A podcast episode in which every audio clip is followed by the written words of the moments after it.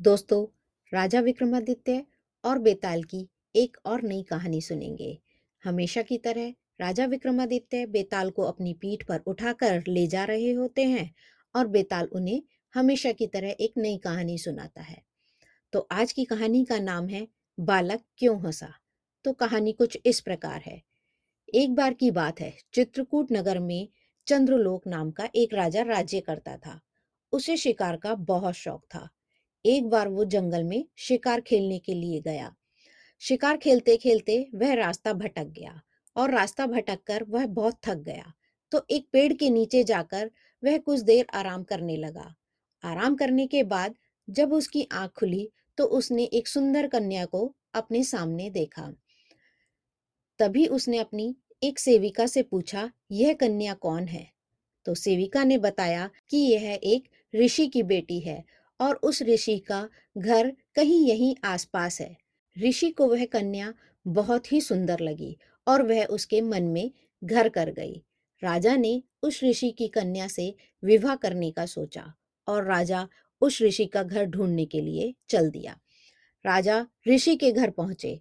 ऋषि ने राजा को प्रणाम किया और राजा की बहुत आवभगत करी। उनके लिए विशेष भोजन और रहने का प्रबंध किया। ऋषि ने राजा से पूछा, राजन, आप यहाँ कैसे? राजा ने कहा, मैं यहाँ शिकार खेलने के लिए आया था और फिर रास्ता भटक गया। राजा की यह बात सुनकर ऋषि ने कहा, बेटा, तुम मासूम जानवरों को क्यों मारते हो? इन मासूम जानवरों ने तुम्हारा क्या बिगाड़ा है? यह तो कुछ बोल भी नहीं सकते।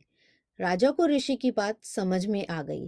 राजा ने ऋषि को वचन दिया कि मैं अब कभी भी शिकार नहीं करूँगा। इन मासूम जानवरों को नहीं मारूँगा। राजा की यह बात सुनकर ऋषि बहुत खुश हुए। ऋषि ने बोला, बताओ राजन, क्या मांगते हो? मैं तुम्हारी इस बात से बहुत खुश हूँ। राजा ने ऋषि की बेटी का हाथ मांगा। वह उससे शादी करना चाहता था।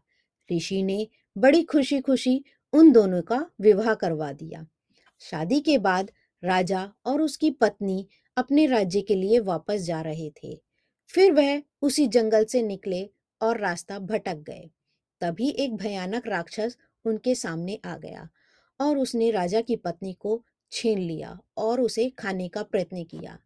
राजा ने उसे रोकने का बहुत प्रयत्न किया। तो राक्षस ने कहा, मैं तुम्हारी पत्नी तुम्हें वापस दे दूँगा, लेकिन सात दिन के अंदर मुझे एक ऐसे बालक की बलि चाहिए जो स्वयं अपनी इच्छा से अपने आप को समर्पित करने के लिए तैयार हो। और उसकी मौत के वक्त उसके माता पिता उसके हाथ पैर पकड़ रखे हों। राजा बहुत डरा हुआ था।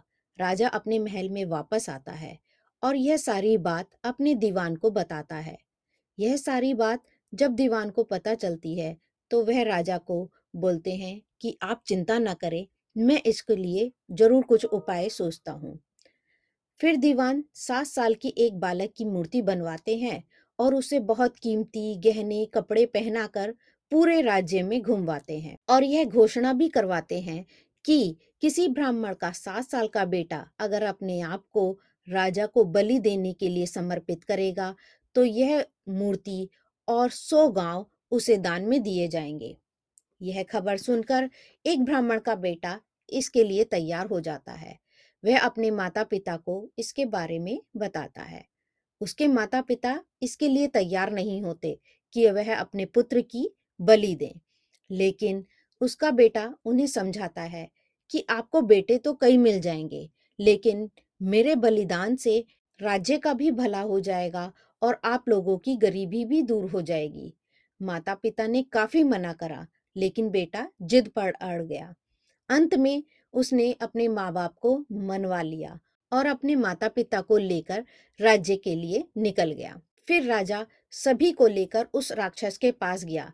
राक्षस के कहे अनुसार राजा उस बालक की बलि के लिए तैयार हो गया और बलि के वक्त बालक के माता पिता ने उसके हाथ पकड़े। राजा ने बालक को मारने के लिए जैसे ही तलवार उठाई, बालक ज़ोर से हंस पड़ा। इतने में ही बेताल ने कहानी बीच में रोक दी और राजा से पूछा, राजन, बताओ, बालक क्यों हंसा था? राजा ने कहा कि ब्राह्मण का बेटा इसलिए हंसा कि जब भी किसी बालक को डर लगता है वह अपने माँ बाप के आंचल में होता है और अगर माता-पिता नहीं होते, तो वहाँ का राजा उस व्यक्ति की मदद के लिए हमेशा तैयार रहता है। अगर राजा भी मदद ना करे, तो व्यक्ति भगवान को अपनी मदद के लिए याद करता है। लेकिन यहाँ तो कोई भी ब्राह्मण के बेटे की मदद के लिए नहीं था। माता-पिता स्वयं बालक के हाथ पकड़े हुए थे।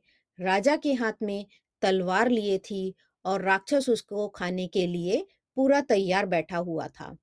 ब्राह्मण का बेटा किसी और की भलाई के लिए खुद का बलिदान दे रहा था और इसी कारण वह हंस पड़ा इतना सुनकर बेताल खुश हो गया और उसने राजन से कहा, राजन, आपने बिल्कुल सही उत्तर दिया, लेकिन अब आप बोले तो मैं चला क्योंकि पहले ही मैंने आपको कहा था, अगर आप बीच रास्ते में बोलोगे तो मैं जाकर उस पेड़ पर वापस लटक जाऊँगा। और बेताल, वापस उस पेड़ पर जाकर लटक जाता है और राजा विक्रमादित्य एक बार फिर उसे पकड़ने के लिए उसके पीछे दौड़ पड़ते हैं।